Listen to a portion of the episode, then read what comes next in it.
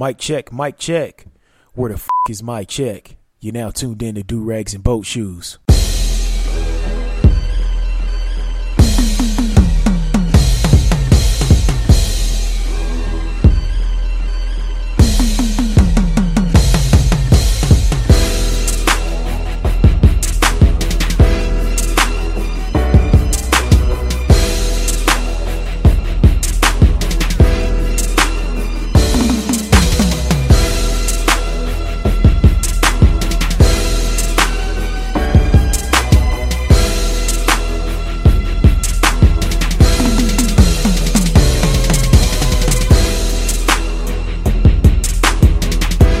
Right, let me go ahead and get this turned down. What is going on, everybody? It's your boy A Double, and you're now tuned into episode, let's just call this 92 of Do Rags and Boat Shoes. Uh, tried to drop a bonus pod, but as you know, uh, like I said before on my Twitter and on the bonus pod, uh, episode 91 of Selling Hope Like Dope with my comrades, uh, a lot of the audio was corrupted. So I think I got a bad XLR cable. If you don't know what an XLR cable is, like a it's just a cable for like a high uh high end mic uh, has like three prongs in it. So i think i got a bad cord because it was just sound one mic was sounding very crunchy and all this other stuff. So i did manage to salvage that audio from selling hope like dope and that was you know well uh, almost an hour long of uh content for you. So hopefully you guys enjoyed it got uh, some great feedback. Uh y'all was trying to uh throw my man's Bogart up under the bus, trying to say that he was a he was a he was tiptoeing on that coon line because he was trying to defend. Uh, there's no such thing as white privilege, but I had to break the game down to him to let him understand uh, that there is white privilege even for the uh, poorest of individuals in this country. So, as you know, uh, it is back to school season. So, I'm going to say to my fellas out there, uh, much respect and good luck to you guys out there uh, because there's going to be a lot of mamas at home. You know, they might have a weekday off. You know, they might be off like Friday, Saturday, or like Sunday, Monday. And you know, that Monday or Friday, they're going to throw out that kite, you know, on Facebook or Twitter, talking about they at home bored while the kids are at school. And next thing you know, you slide them DMs. You know, half hour later, you know, you over there beating them guts up to Maury playing on the TV and you eating the kids' fruit snacks. But what I'm gonna tell y'all is this.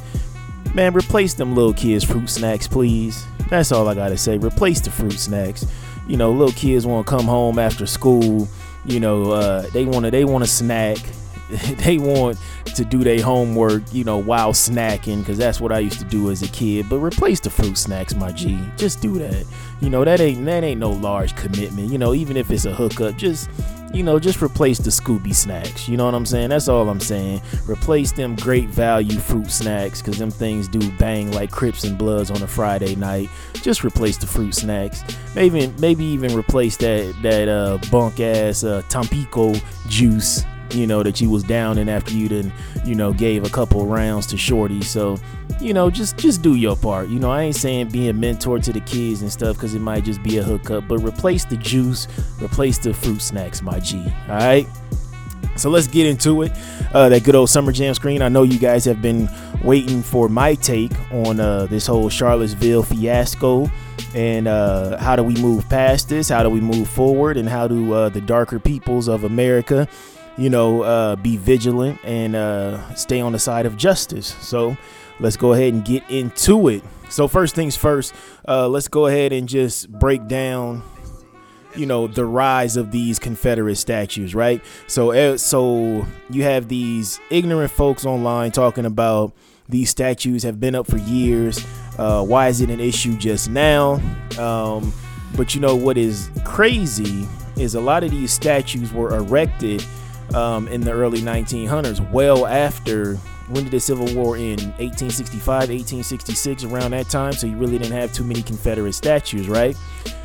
So you had these tra- these uh, treacherous statues erected during the period when the NAACP was founded, during the rise of the Klan, when the Klan was just out and open, and then when you had the rise of the Klan uh, when you had the Klan that was just out in the open, then you had the NAACP fighting back against the Klan. Then it turned into the Invisible Empire. So the Invisible Empire is what we're dealing with right now. And if you don't know what the Invisible Empire is, the FBI actually talks about this in the 2006 document, and it says that basically, you know, we have white supremacists, we have racists and bigots, white nationalists infiltrating all parts of the justice system, law enforcement, even up to the high courts. So that's what the invisible empire is, and that's what we're still dealing with today, to this very damn day. And that's why you have less than a percent of cops being convicted of murder or, uh, you know, being found guilty of murder when they go on trial, if they go to trial, uh, when they kill a civilian, uh, most likely a black person or a darker skinned person here in the Americas, right? Here in North America, I should say. So, uh, these statues were erected uh, due to uh, like I said, uh, like I said, the rise of the NAACP. You had uh, Black Wall Street popping off. That was what in the 20s. So in these early 1900s, you just had this spike, and CNN has a great graphic showing, you know, the spike and the rise of uh, these uh, over since the end of the Civil War up until today. They have a chart of actually, you know, how many statues have been erected. So these were only put up because in that period you had Jim Crow and those legal uh, segregation laws going on uh, to keep black folks down and you know to keep you know white folks popping and doing whatever whatever. This is when they talk about make america great again. They're talking about pre-civil rights and after the civil war. Basically when you had during reconstruction but you had all these benefits going to uh, white folks and you had the Klan running around here lynching black folks left and right. So these statues were erected uh, not before uh, Southern heritage, what they say, which is a fucking lie. It was basically put up for intimidation and to keep black folks in their place. So not only are you catching hell from the police and the government and legal segregation, but you have the Klan running around here, just regular ass white men and white women, because you had the Daughters of the Confederacy. They are the ones who actually raised the money for these statues to be put up all over through the South, right? So and then they were trying to say that it was all about states' right, not states' rights, but Southern heritage, and trying to erase the narrative of slavery, even way back then. And that's the same argument that you see to this day when you confront somebody about having the stars and bars on their pickup truck or a shirt or something of that extent. It's about Southern pride, it's about states' rights, it's about uh, Southern heritage, whatever. But it's bullshit because it's all been about slavery and it's been about white supremacy because that's what it was founded on the Confederacy was founded on was white supremacy, thinking that the white people intellect was much higher than black Africans, and keeping black Africans, uh, you know, in slavery, saying it was best for them because they were so savage in Africa, which is some bullshit, right? So that's that's what we still dealing with today. So now you know why these monuments were erected. It was just nothing but you know intimidation and so you're like oh that's bullshit well whatever look if you look at the chart then you see during the civil rights era there was more statues there was another spike in the timeline uh, during that era between the start of the civil rights movement and, and uh, to the end when dr king was killed right then and there so then it kind of just tapers off leading up to 20 uh, i think that chart went up to like 2016 2017 so now that we have that let's speak about charlottesville so in Charlottesville, as you all know, you've been seeing hot take after hot take with the mainstream media. You've been seeing threads on Twitter and everything. So with this whole Charlottesville thing, it was uh, unite the right. Uh, so basically, this was just a huge dog whistle uh, signal, actually a, a, invisible bat signal sent out to uh, every single white bigot in the country, right? So, uh, the night before the rally, that Friday, there was white men dressed in polos and khakis, dressed like Trump, how he dresses when he goes on golfing, right? With a white polo, uh, tan khakis, or just uh, there's another clothing brand. I forgot the name of it.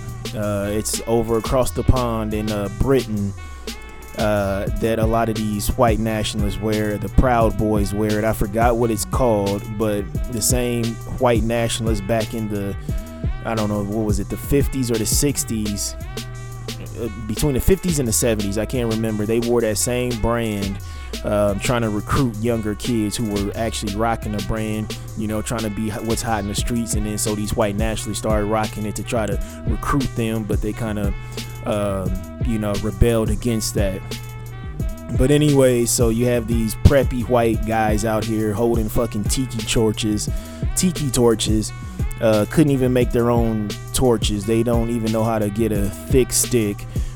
You know, dip a rag in some kerosene and t- well tie the rag around the stick and dip it in kerosene and light it just like that. They didn't know how to do that, so they were like, "Oh, let's just go to Home Depot and buy out all the tiki torches."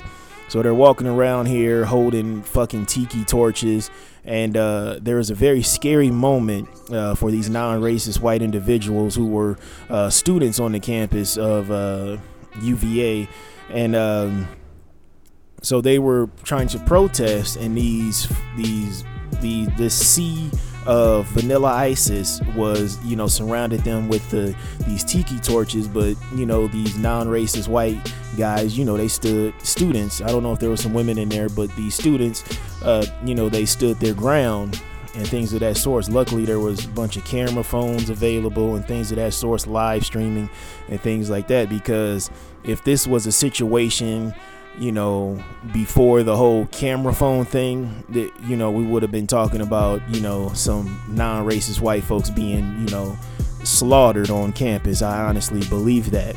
So, um, you had that happen. Then they went and tried to surround a church, you know, um, and I don't know what this has to do with surrounding, you know, uniting the right. Uh, this was just nothing but a, you know, it was nothing but a Klan rally on a co- college campus. And so, what they're really trying to do when you see groups like this go on college campuses, uh, they're looking to recruit.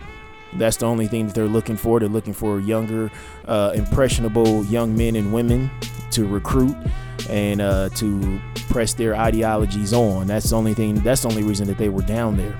So the next day, there's supposed to be this whole rally, and then you had. Um, these armed militias down there and they actually looked like the national guard. They was in fatigues uh, bulletproof vests tactical vests walking around with uh, assault rifles handguns just you know from head to toe. And then uh, they had the stars and bars patches on their on their shoulder instead of the American flag. So these these are just showing that these people are traitors. And this is what I told you guys before that uh, don't fall for patriotism from these white supremacists because all it is is just bigotry disguised as patriotism. That's all it is when they speak about Western culture, Western ideals, and things of that sort. They're just talking about white folks. That's it because if you were a true American, you would, you know, shun the Confederacy and you wouldn't be out here with the Confederate flag and you wouldn't be out here with the Nazi flag. You know, your your grandfathers, great grandfathers, you know, fought in World War II to uh, dismantle Nazis, and now you at home walking around here waving a goddamn Nazi flag. It's disgusting, right? And so we had so you had so basically they shut the event down before it even got started. And uh, what's crazy is I was listening to uh, Pod Save the People um, with DeRay McKesson. You guys know how I feel about him. I feel like he's a celebrity activist um, over anything. I just feel like there is a lot of um, personal gains in his activism. Uh, but still, he has access to a lot of people, you know, since he's so mainstream. So I listened to a special edition of the episode about Charlottesville, and he was talking with students who were there. And then there was the head of the NAACP chapter, college chapter there. And she was talking about she didn't see too many white women on campus, but she did see some Asian men. And you know the story about Asians being honorary Aryans in the eyes of Hitler, and then them being the model minority. So it is what it is. That was one thing that she was surprised to see, but you know, it is what it is. That you know, they're they're like the ultimate coons. You know, you think that all these black con- conservatives and conservatives, whatever you want to call them, are like ultra coons. You got to look at some of these uh, these Asian men out here, and then how a lot of these white supremacists, uh, these white nationalists, whatever you want to call them, bigots, racists, it all goes hand in hand. Uh, a lot of these guys do date Asian women. They do.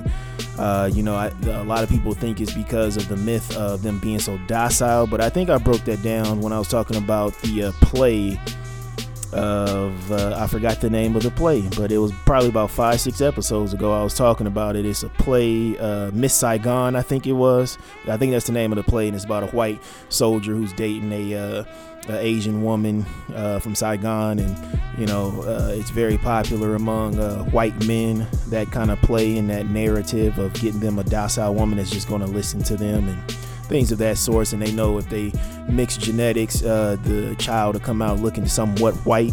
Uh, they call them HAPAs, half Pacific Islanders or whatever. So, anyways, that that was just a little uh, a little jewel to sprinkle in there that there was uh, a few Asians in there. And then I seen a video of a Negro uh, dressed as uh, as one of the, you know, the um, what the fuck you call them, like one of the militiamen or whatever the fuck they are, you know, and fatigued down and had the stars and bars on them, and he was rapping on stage. Um, that was very puzzling, um, very disgusting, and uh, you know that brother is just lost in the fucking sauce. So, anyways, uh, we know what happened, uh, but from listening to that podcast, though, uh, it was actually rumored and I think confirmed that some of those militias wanted to uh, march through an area called Friendship Court, which is a black area. You know, after the rally was canceled, they wanted to try to show uh, armed force by marching through a black area.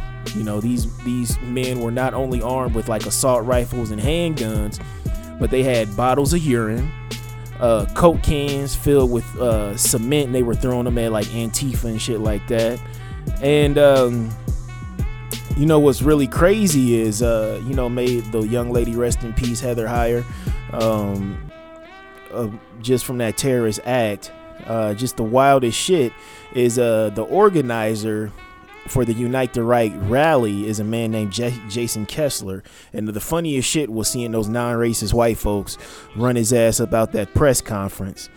But what I'm seeing now in the aftermath, you know, after all the smoke and mirrors, you know, the smoke and cleared, the mirrors then broke. Uh, a lot of these alt right sites I've been on, like Breitbart, uh, the Daily Stormer before it was shut down, and uh, just a lot of these racist ass Facebook groups, they need to start making them uh, private because a lot of them groups are public. But a lot of these people are trying to uh, distance themselves from the alt right, and then they're trying to say that this man Jason Kessler is a uh, is really a progressive or part of the left who's trying to uh, disrupt the alt right movement and then you see some of these head alt writers trying to step away from uh, that alt right movement. Like there was a there's this little dweeb named Prison Planet who makes all these. Uh, that's his name on Twitter. He makes all these crazy. Uh, videos talking greasy about black folks and uh, try to disguise it as he's talking about the left and shit like that. He was so proud to be about the alt right, but soon as that woman Heather Heyer got killed, may she rest in peace, rest in power um you know, he sent out a tweet talking about he's distancing him, himself and this isn't what the right is all about and all this other shit. Well, it's bullshit. You know, you got the right speaks in so many dog whistles that when shit like this happens and it comes to the surface, it's it's one of those things where it's like, oh shit, well we didn't do nothing. It's like bullshit. Go listen to um oh man, I forgot my man's name who breaks down dog whistle words. Um, fuck, I forgot his name. It's slipping me right now. Uh, he was a he worked for George W. Bush and he worked with Nixon as a campaign manager or on the campaign, and he was uh, just breaking down uh, dog whistle words and how to use specific words that'll that racist white folks or middle America flyover states. Um, will you know kind of perk up and look in like oh shit here we go you know they're talking about you know the darker skinned people of, of north america and so uh I, this this guy's name is it's on the tip of my tongue but i can't think of it so i'm sorry family. But y'all know who i am talking about because i played the audio on an older episode about 20 30 episodes ago. But anyways uh it's like throwing a stone and uh hiding your hand. That's that's pretty much what it is. That's that's all it is when you have these people. That's why um, Donald Trump was talking about on many sides. There's bad people on many sides. It's like, no, this was nothing but a fucking Nazi rally. So you're saying that you stand with these people because these people helped you get into the White House. That's all that he's saying. And even David Duke, who was a former Grand Wizard of the Klan, was talking about they're fulfilling the prophecy of uh, Donald Trump, you know, at this Unite the Right rally. That's what he was saying. And uh, what was even crazier is to see after him failing to condemn white nationalists, uh, dragging his feet because he comes from that. He's a piece of shit like that. Um, you know, uh, we had the uh, Ken Frazier, the head of Merck uh, pharmacies and pharmaceuticals, step away from the. Uh, they had a jobs commission that was going to help President Trump bring more jobs back to the U.S. and things like that. He stepped away because he wouldn't condemn, you know, white supremacists. And then Trump, you know, out here was talking greasy, and uh, you know, it was saying that uh, you know, now that Ken Frazier of Merck Pharma has resigned, he sent this tweet out. So he said, now that Ken Frazier of Merck Pharma has resigned from President's uh, Manufacturing Council, he will have more time to lower rip-off drug prices. And uh, you know, this brother uh, Ken was just saying uh, in his official statement, he said, "I am resigning from the President's American Manufacturing Council." Our country's strength stems from its diversity and the contributions made by men and women of different faiths, races, sexual orientations, and political beliefs. America's leaders must honor our fundamental values by clearly rejecting expressions of hatred, bigotry, and group supremacy, which run counter to the American ideal that all people are created equal. As CEO of Merck and as a matter of personal conscience, I feel a responsibility to take a stand against intolerance and extre- extremism which is, you know, the truth, right? And so we have this goofy ass uh, president out here refusing to condemn white supremacists, and then in a uh, there was kind of an impromptu uh, gathering of the press, and he was talking about something else, and then he's just out here arguing his stance and talking about erasing history and things like that, like the the history that we have right now going on and teaching our kids in school is just a revisionist history. Like they talk about Christopher Columbus discovering America. Um, you have the story of Thanksgiving. You have uh, the uh, whitewashing of slavery. Nobody talks about really how brutal it was. You know, you have some textbooks talking about they brought over. Um, workers from America, you know, uh, forced immigrants. They're, they're not even calling them slaves, they're calling them forced immigrants. You know, they're trying to erase this whole narrative. And, uh, you know, this is just very disgusting. And with the president's reaction to this, you had black folks, black conservatives, uh, crying, literally crying on TV because he wouldn't condemn it. I'm just like, yo, my man, it's like, y'all, y'all, y'all really out here think that President Trump was going to be presidential. You thought the the orange Julius Caesar was really going to be presidential in a moment like this. He loves shit like this. It's ridiculous.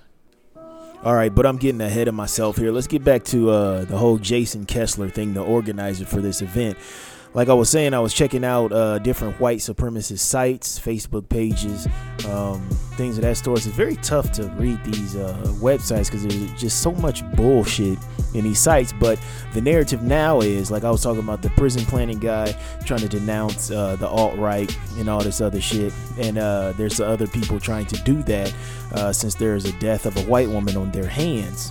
So these sites are basically saying that Jason Kessler is an agent of the left. Um, he's uh, um, a plant of some sort, and he called this rally to basically blow up the alt right and uh, all this other bullshit. Uh, the what's fascinating about this is though the uh, Southern Poverty Law Center, the SPLC, actually runs a. They have a um, a bio of Jason Kessler under uh, like white supremacists and white nationalists and things of that sorts.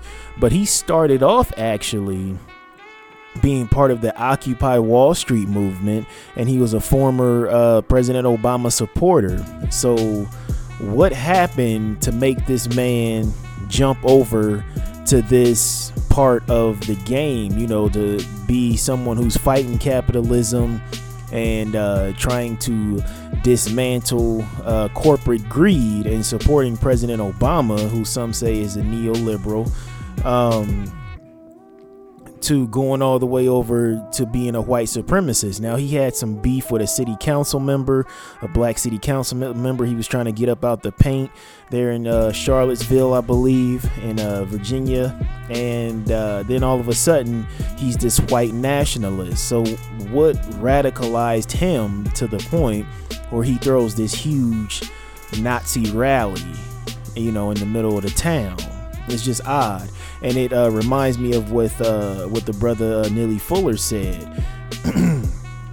and uh, basically, Neely Fuller uh, breaks it down, and he just says that you know white supremacists they will play both sides of an argument to make sure that they come out on top. So, is this Jason Kessler guy an agent? Is he a plant? Uh, what the fuck is going on? Because that's pretty extreme to go from you know, being part of Occupy Wall Street and a supporter of old President Obama, and then all of a sudden, now you're part of the alt right, you're part of these Nazis. Um, it's very odd. Is this a man who just wants to see the system crumble and fall on his face? Is this a man who just likes chaos? Like, what the fuck is going on here? I don't want to sound like, you know, like Alex Jones or these YouTube conspiracy theorists, but it's just very odd. And I know my listeners find that very odd. It's just you going from one extreme from the left, then all the way to the right. Um, but it just seems like this is somebody who's trying to play both sides of the fence, you know, in very extreme measures. But then we have to look at uh, how did we get here? You know? Uh, and there's many uh, diagrams of the white supremacy uh, iceberg and i really get, want you guys to google that.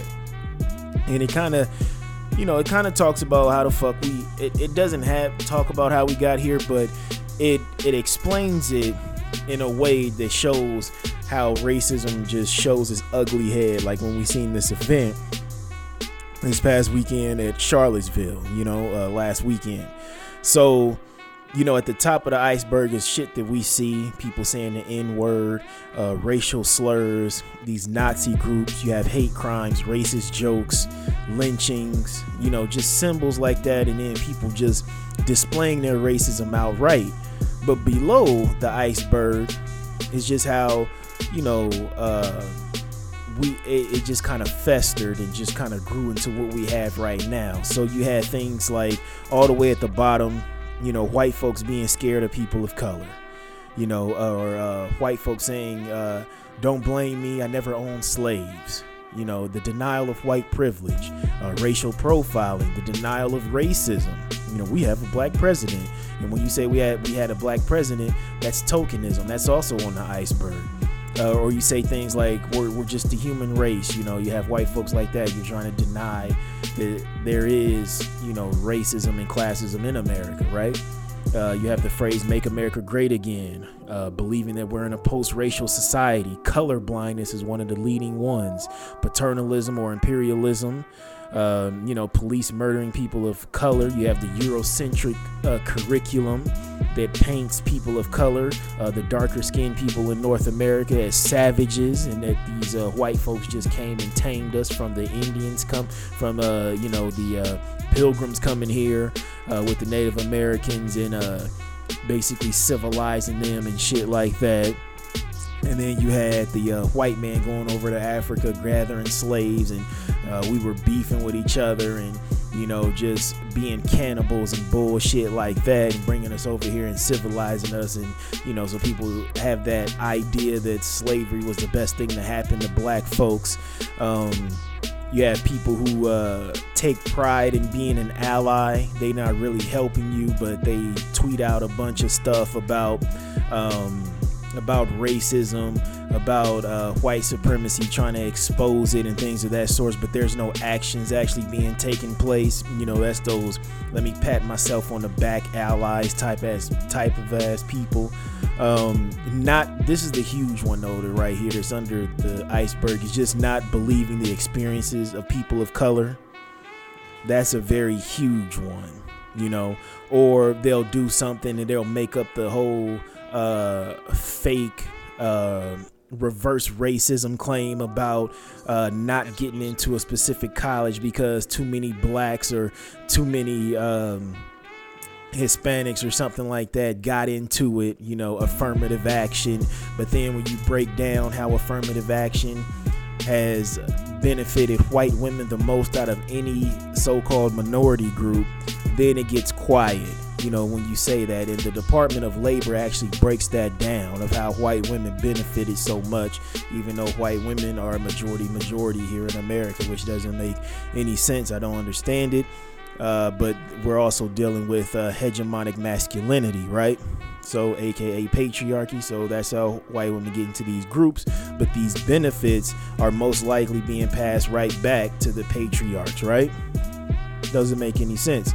So, then you have things like I said, uh, you know, you're not challenging racist jokes, you know. Uh, there's a beautiful scene in one of the episodes of Family Guy where Stewie is around a bunch of white folks and he's about to tell a racist joke and he's like running around, going to all these far extreme places, looking around, make sure ain't no black person there. And then as soon as he about to tell it, a black dude just shows up. And uh, it's not you're not challenging these jokes. And a lot of times when they tell these racist jokes in settings, when it's just white folks, they're trying to gauge you and see how far of a bigot that you are and how far they can start talking about and how deep into their ideologies they can go in and then y'all can start plotting together. That's the whole thing is breaking the iceberg with a joke. But you're not challenging that right?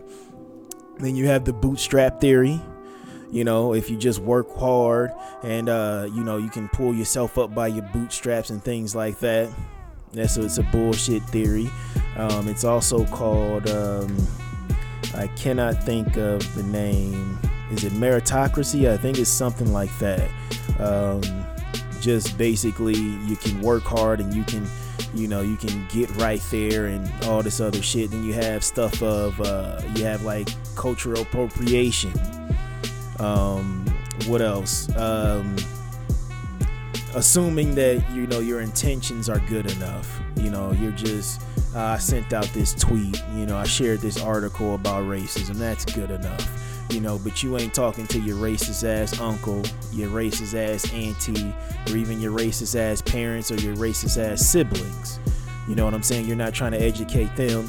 And then there's always that that misguided thinking of, oh, racists are just gonna die off. If you look at that Charlotte's rally that Charlottesville rally, these were a lot of guys in their fucking 20s and 30s. I don't think there was that many people over the age of 45 there. Them some young ass folks out there, okay? And just um, you know, what else is on here? Uh, that virtuous victim narrative, you know, just making up a victim.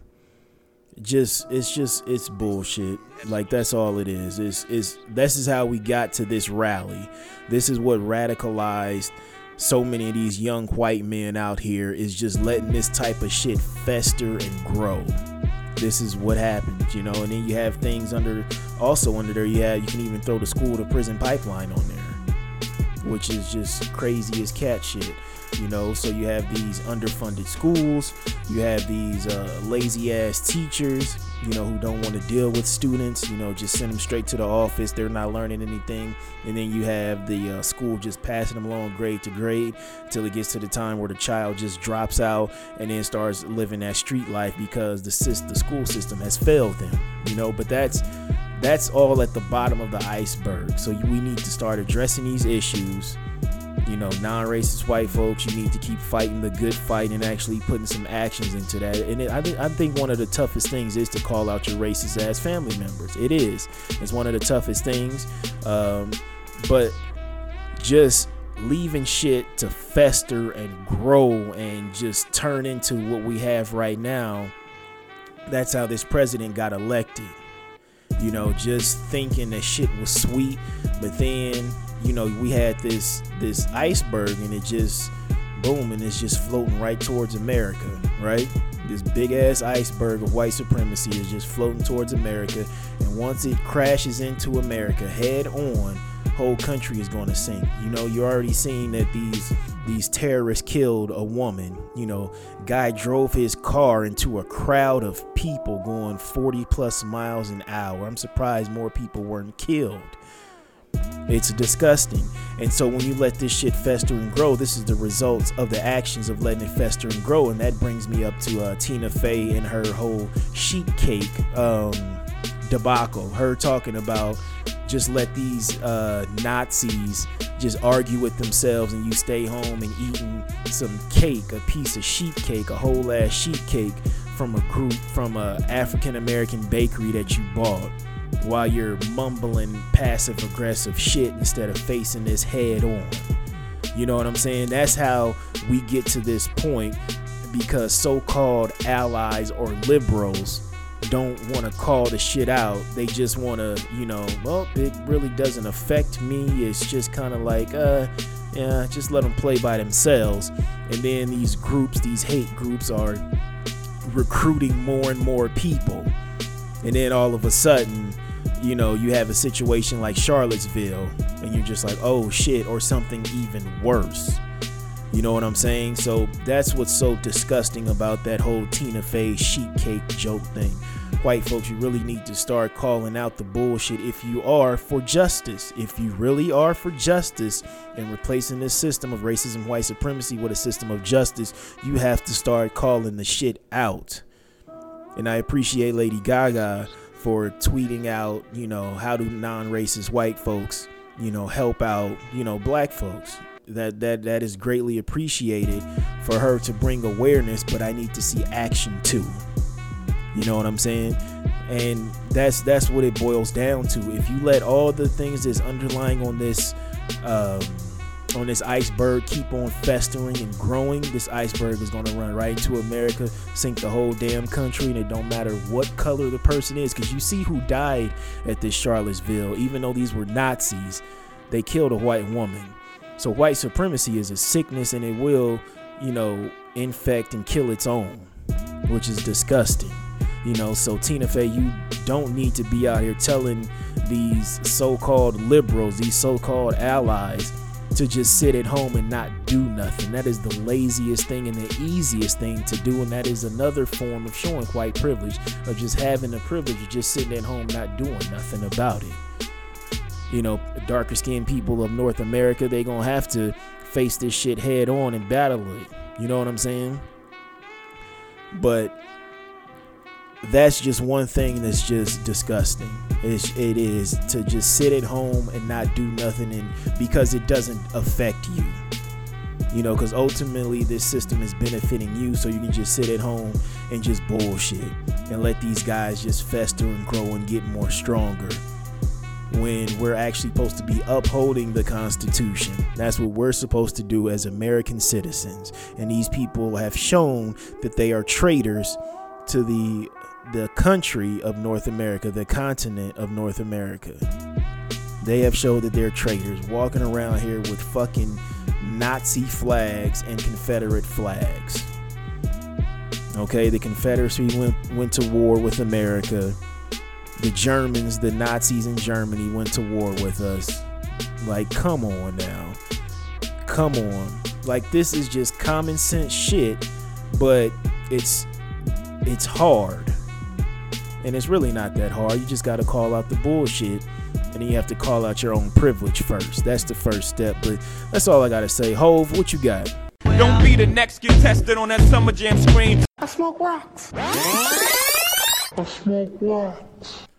All right, thank you so much, Tyrone Biggums, for that wonderful intro to selling hope like dope. Uh, first things first, uh, we got a couple of people out here selling hope like dope. I guess the first one would be the ACLU um, for their uh, was it last week uh, they were basically caught a little bit of hell for uh, filing a lawsuit on the behalf of Milo Yiannopoulos, which is the uh, pedophile who's a alt-right uh, talking head. So they filed a lawsuit on his behalf because uh, of the Metro bus uh, company or Metro in the on the east side of think it was in DC maybe. Uh, they pulled some ads for his book, and they said that violated his First Amendment rights because uh, to advertise on the metro system, uh, they have very they use very broad terms and things of that sort, and so a lot of people, rightfully so, attack the ACLU to be like, "Yo, what the fuck are you doing out here defending a known bigot, uh, a known sexist, a known uh, you know, uh, xenophobe, uh, whatever you want to call him, if it's not a gay man, he don't really want shit to do with it. You know what I'm saying? And he came under fire uh, for speaking on a podcast about how it should be okay for uh, young boys to explore their sexuality with older men, and that's nothing but a pedophile right there. So uh, the ACLU is looking funny in the light with this. So then this brings up the whole, well, Adrian, what about my free speech and all this other shit? Shouldn't everybody have the chance, have the right to, you know, free speech? And I say absolutely yes. This is where black folks get hung up on. We start thinking in terms of, you know, um, you know, if we censor this person, the, this hate group, then they're gonna come back and try to censor us because we're speaking about white supremacy, and they try to, you know, white folks get confused when you start calling out white supremacy, and they look at you like uh, reverse racism, right? So that's where we get kind of confused and on the fence about the First Amendment rights. But here's the thing: anybody can say what the fuck they feel, but you have to challenge that and you have to debunk it. You know, that leaves you open for for your views to be challenged and rightfully so debunked. So you have to look at how Germany, how Nazi Germany came into power, right? So they started off, uh, you know, with this whole uh, small propaganda machine. Uh, started blaming the fall of the economy and the division of the uh, of the country on Jews and things of that sort. And then the next thing you know, uh, they got a minister of propaganda. Hitler was very charismatic leader and uh, you know known to get the people on his side. And so you had all these working class poor folks, you know, being on his side and was like, oh yeah, it could be the Jews, yada yada yada. And um, next thing you know, they're marching all these Jewish folks in the concentration camps and then burning them alive. So how do we combat that? So, th- and like I said, that's where black folks get confused because they think they're going to be censored. But you can challenge these beliefs. Nothing says that you can't. You can challenge these these racist ass beliefs from these white supremacists, these bigots, whoever it's coming from. You know, you can even challenge my own beliefs. But here, we don't want to to turn into, you know, like a Nazi state because then you're becoming tolerant of intolerance, if that makes sense. So, say you're uh so say let's go back to the whole Tina Fey thing when she's just talking about uh staying at home for white white allies and liberals to stay at home and eat cake, right? So then you got this whole thing festering and brewing and now it's just, you know, head on militias out in the street killing folks left and right. Then you're like, "Oh shit." But this was you being tolerant of intolerance, hiding behind the First Amendment, if that makes sense. Well, they got free speech, but you're not challenging that free speech. You see what I'm saying? So if you're tolerant of somebody being intolerant, that intolerance will start uh, infecting the masses, and then all of a sudden you got this group of ignorant ass people with the same group think out here harming and hurting other folks if that makes sense right there. So people can say what the fuck they want, but it is your God given right to challenge those beliefs, especially if they're evil and disgusting, to challenge those beliefs and debunk them by any means necessary. That's what I'm saying, and that's what we get so caught up on. You don't want to be tolerant of intolerance. You know, you don't want to tolerate bullshit to break it down in simplest terms. Don't tolerate bullshit from anybody. That's what it breaks down to. And and I think putting it that way, folks will kind of understand this whole myth of well, everybody should have the right to free speech, and absolutely they should, but it should be if it's something that goes against you or something that's evil towards a group of people, you need to challenge that. And that's why you have these these uh, counter protests going out here for these people these bigots out here talking about uh, nobody's protecting our rights to free speech and all this other shit. You can say whatever the fuck you want and shout it from the mountaintop, but when 20, 30,000 people come up here and telling you that you wrong, you can't, you know, throw a stone and hide your hand and start claiming the victim role. You can say what the fuck you feel. You felt that bold to hold a rally to say what you wanted to feel, but then people with opposing views are going to challenge you and shut your bullshit down. You see what I'm saying? That's how that First Amendment works. So, black folks, I don't want y'all and darker people of North America, I don't want y'all to get confused when you start hearing these white nationalists, these Nazis talking about uh, protect the right of free speech and things like that. Free speech, absolutely. It's in the it's in the Constitution. You know, it's you know First Amendment rights, yada yada yada. But you challenge that shit no matter what. And non-racist white folks, y'all need to do the same thing. If you consider yourself an ally, you need to challenge racist, sexist, xenophobic beliefs to the utmost degree. Okay? That's just how that boils down to. And then the ACLU is, um, you know, trying to get back, looking clean. They're uh, saying that they won't defend any extremist group that's armed. So a lot of these armed militias and right wingers and stuff who's trying to claim that their constitutional rights were violated at these rallies, they're not going to defend them. But still, you chose to defend a bigot, a sexist, whatever. You're trying to be a neutral group. Um, it just looks like whoever has you know a case or some or whatever or who makes the case you guys are going to be out there you know caping for them and trying to save them but just remember that jewel that i dropped when it comes to the first amendment rights do not become tolerant of intolerance because that shit is going to fester and grow and is going to start harming people physically and taking lives as we saw you know so that's that. And then also, you know who else is uh, looking funny in the light, selling hope like dope. Uh, she's the queen uh, who likes to sell hope like dope, and that's uh, Kim K, Kim Kardashian. Uh, last week on her Snapchat, she was talking about stop going in on some guy named Jeffree Star. I follow her on Instagram because she's always not Instagram but Snapchat because I'm always trying to get a sneak peek of like some new Yeezys coming out or some shit like that, or if she's like sneaking in the studio, see what Kanye's working on.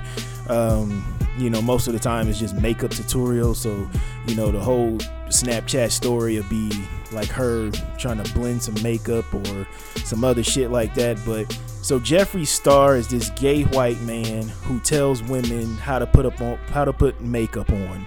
So he's a uh, skinny gay white man makeup artist supposedly who's I guess self-taught or does YouTube tutorials or something like that.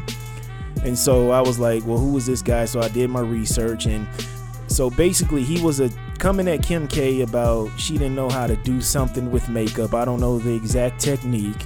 And then uh Kim's fans were going in on him and calling him out on his bigotry and racist rants that he has on YouTube and you can go see these. But yeah, he's running up on women in these YouTube videos, calling them cunts, calling them niggers, and all kind of crazy shit. Now that's that's toxic masculinity to the utmost degree right there. When you have gay men running up on women, fighting them, threatening them in a manner like that, and thinking they can get a pass because they're gay just because y'all both like men don't mean that you can be out in these streets thinking you're gonna fight a woman or attack a woman.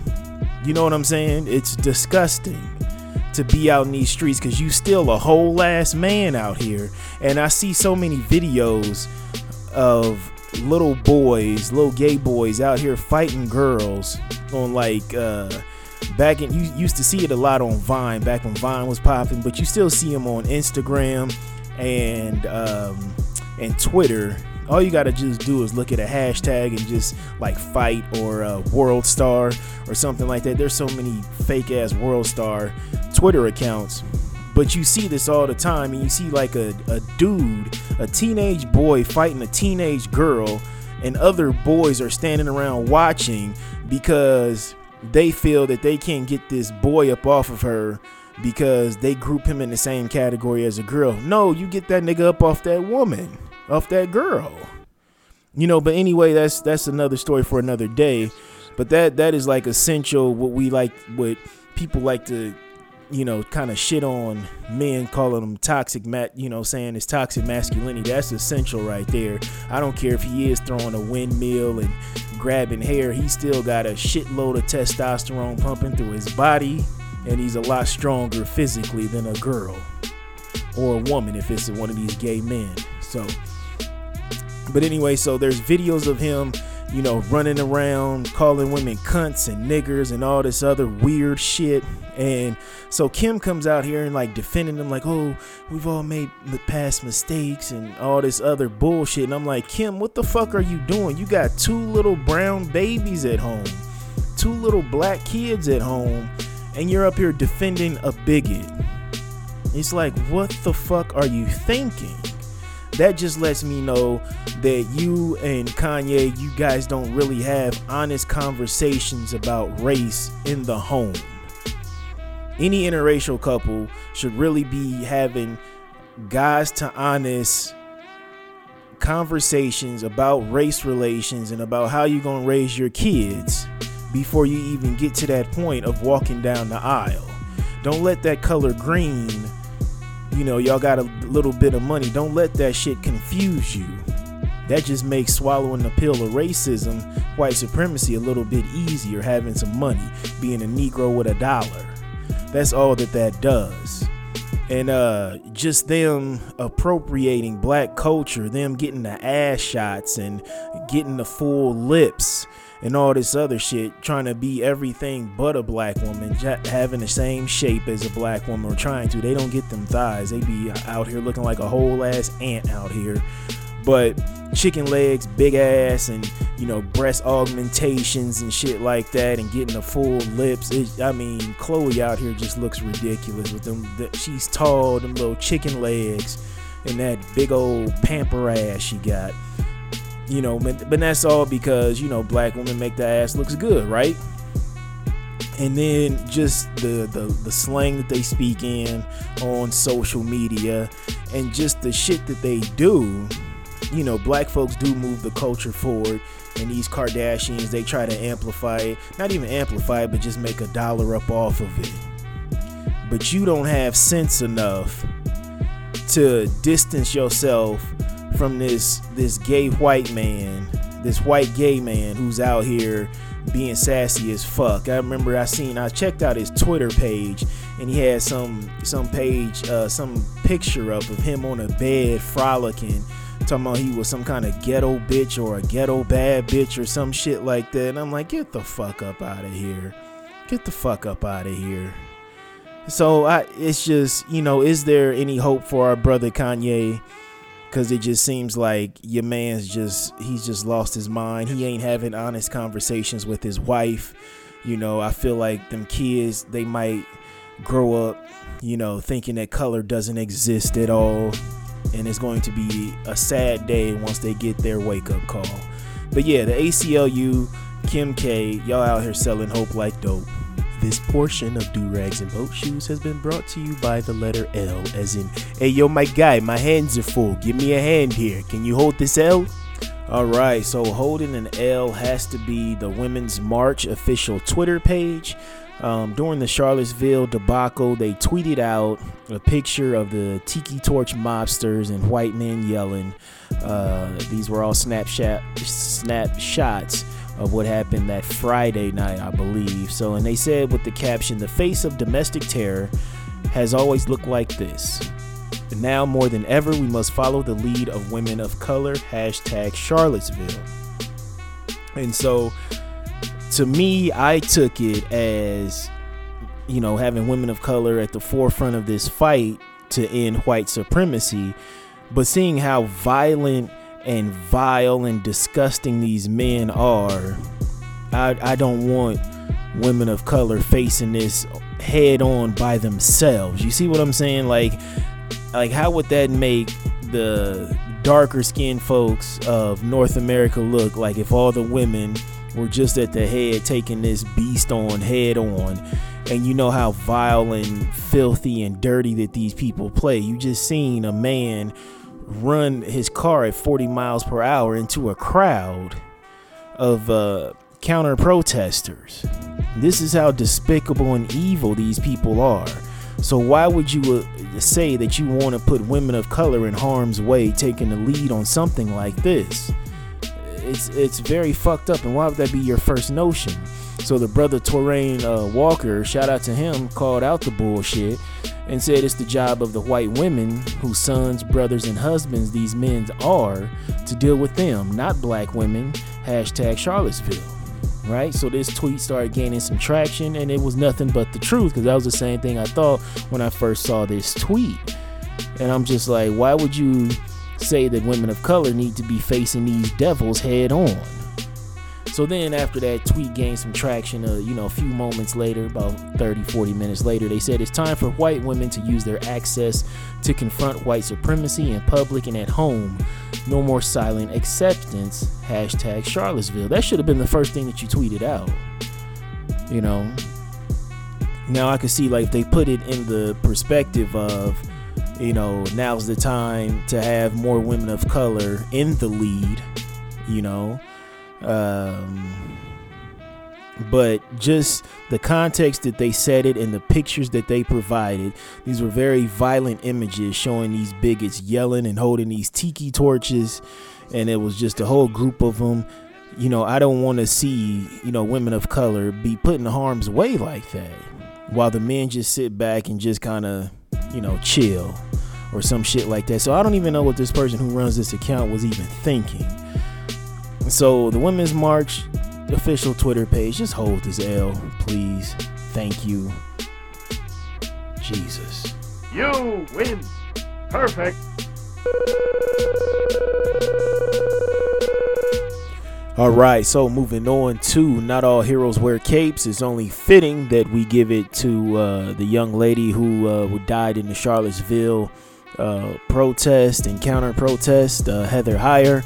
Uh, she was out there fighting a good fight when uh, James Alex Fields Jr., uh, the white supremacist, rammed his car through a crowd of people. Uh, the young lady lost her life, um, and just you know, much love and respect to her and those out there fighting a good fight. And uh, like I said before in earlier segments of the show, everybody has the right to free speech, but you can't be tolerant of intolerance from these people, you know, hiding behind free speech. You have to call the bullshit out.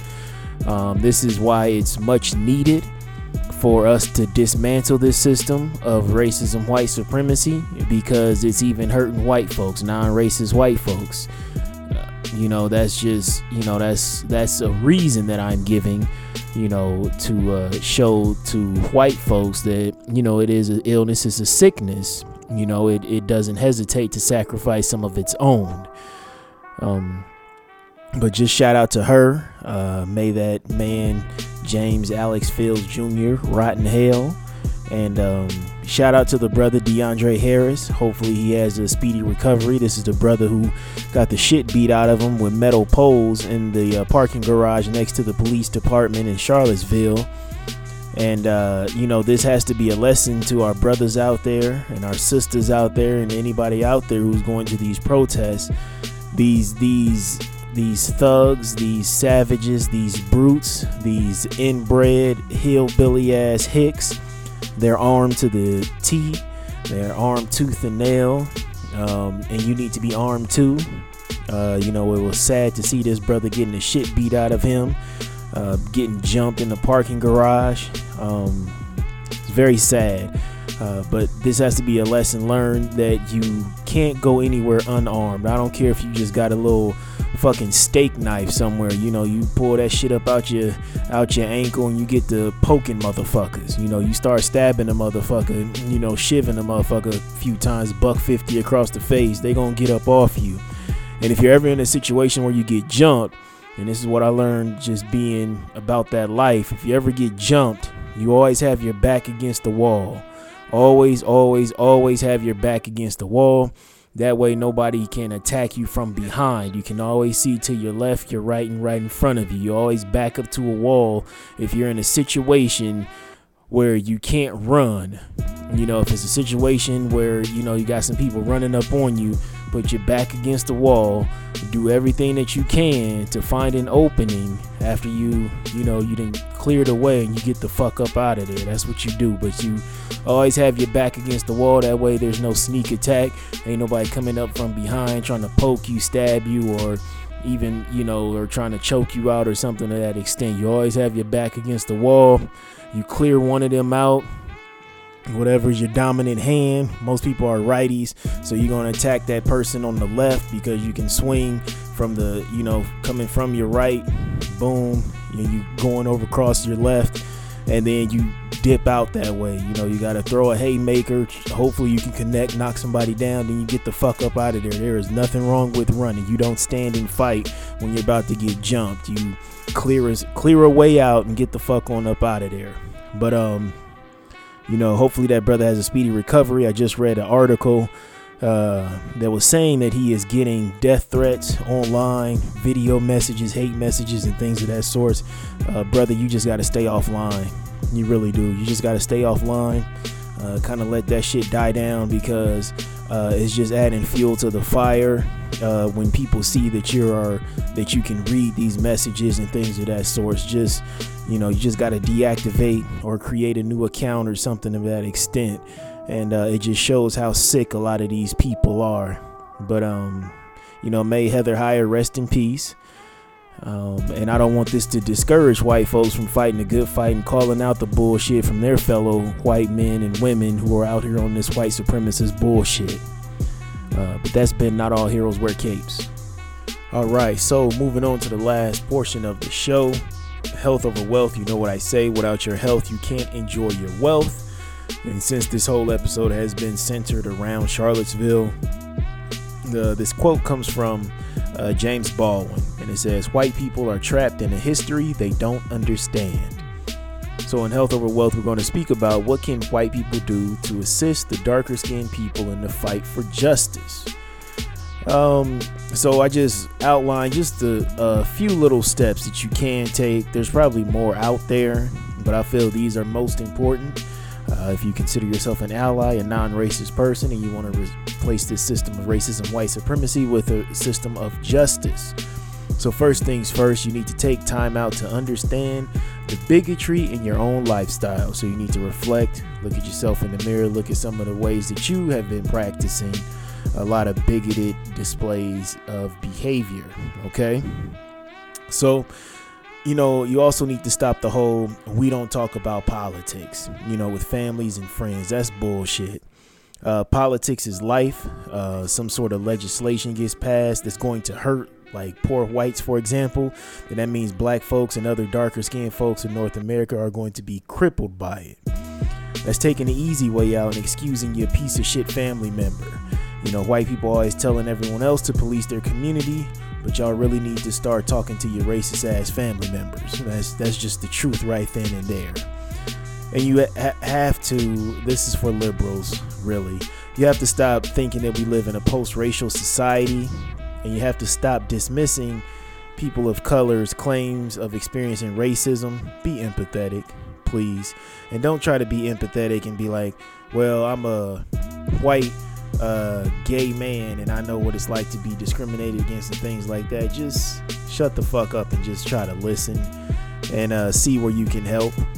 Um, if you see racism being displayed in an open manner by someone, you challenge it. You know, ask for evidence or facts. Uh, call them on their bullshit. You don't want it. You don't want to to turn into like a petri dish you know, full of hate, then that lid comes off and it affects everyone nearby. You got to contain that threat. Start calling people out on their racist bullshit beliefs. You need to expand your circle of friends and associates to include people that do not look like you or act like you. Diversify. I ain't telling you go out here and be hanging out with some crazy motherfuckers, but just start, you know, making friends with people who don't look like you and then, you know, start expanding your view of how you look at people of color and darker skinned folks, all right? Also, attend city council meetings to learn about what's going on in your community and attend neighborhood meetings to see if the head of the neighborhood association or other members have bigoted beliefs and you challenge them at those meetings. You know, if they want to practice some kind of bullshit going on, like a community watch, looking for suspicious behavior and all this other shit, and everything labeled uh, suspicious describes like a, a, a, Mexican man or some shit like that, you know, being there after dark and he's not tending to yards and shit like that. Call that bullshit out, you know? And um, let's see what else.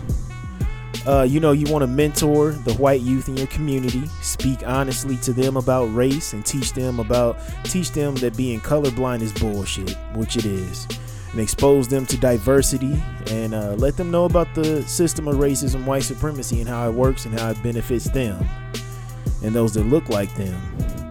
And one of the main things uh, I believe is important is stop believing in tokenism. You know, you point to like Will Smith, Jay Z, Oprah, you know, as a sign that racism doesn't exist.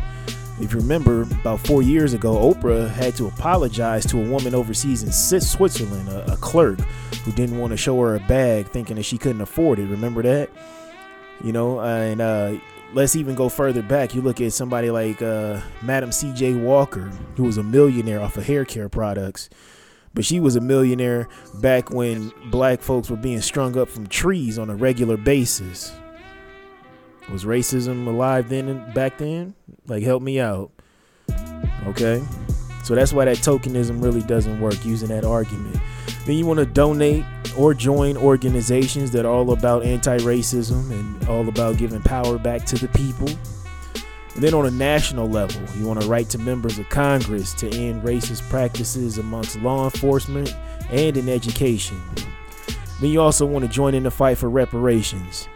I know this is a big one because this is when you can see how liberal a so-called liberal is. When you start speaking about money in the form of reparations you know they get a little funny start saying things like well i didn't own slaves. Well you know you have to remember racism was built on free labor stolen land and the, the denial of resources and opportunity. You keep that in mind. That's why there's a need for reparations to even the playing field okay and to right the wrongs you have to vote for progressive candidates and at town hall and debates, ask them what they plan on doing about racism and the wealth gap. And last but not least, you have to remember being an ally isn't about playing a therapist to minorities. You know, you don't want to do that. Then you start feeling all warm and fuzzy thinking that you did something because you didn't listen to some black folks' problems, you know what I'm saying, or some uh, some Hispanic folks' problems, or somebody in the LGBTQIAA's problems or something like that. You know, some people of color in that group, some double minorities in that group, listen to their problems, and you're like, oh, I feel good because I made them feel good about themselves. Being an ally is about fighting the good fight all the time, even when you're not getting recognition for it. Okay? It's them little W's like calling out fucking Chet, an accountant, for sending racist emails. You know, he's cracking little racist ass jokes, and then he comes back, oh, it's just a joke, Karen. Well, Karen, you call Chet out on his bullshit, and then you go to HR. Okay?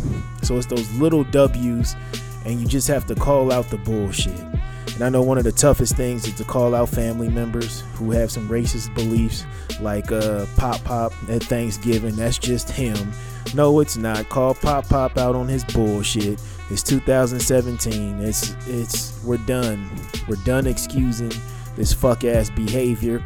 And white folks also remember non-racist white folks. It is not up to black folks and other people of color to stop white supremacy. It is up to you. Okay? You have the complexion for the protection and the connection. So you knew you use that protection and connection to dismantle this system, and we all can work together, replacing it with a system of justice. That's been Do Rags and Boat Shoes, the Charlottesville edition.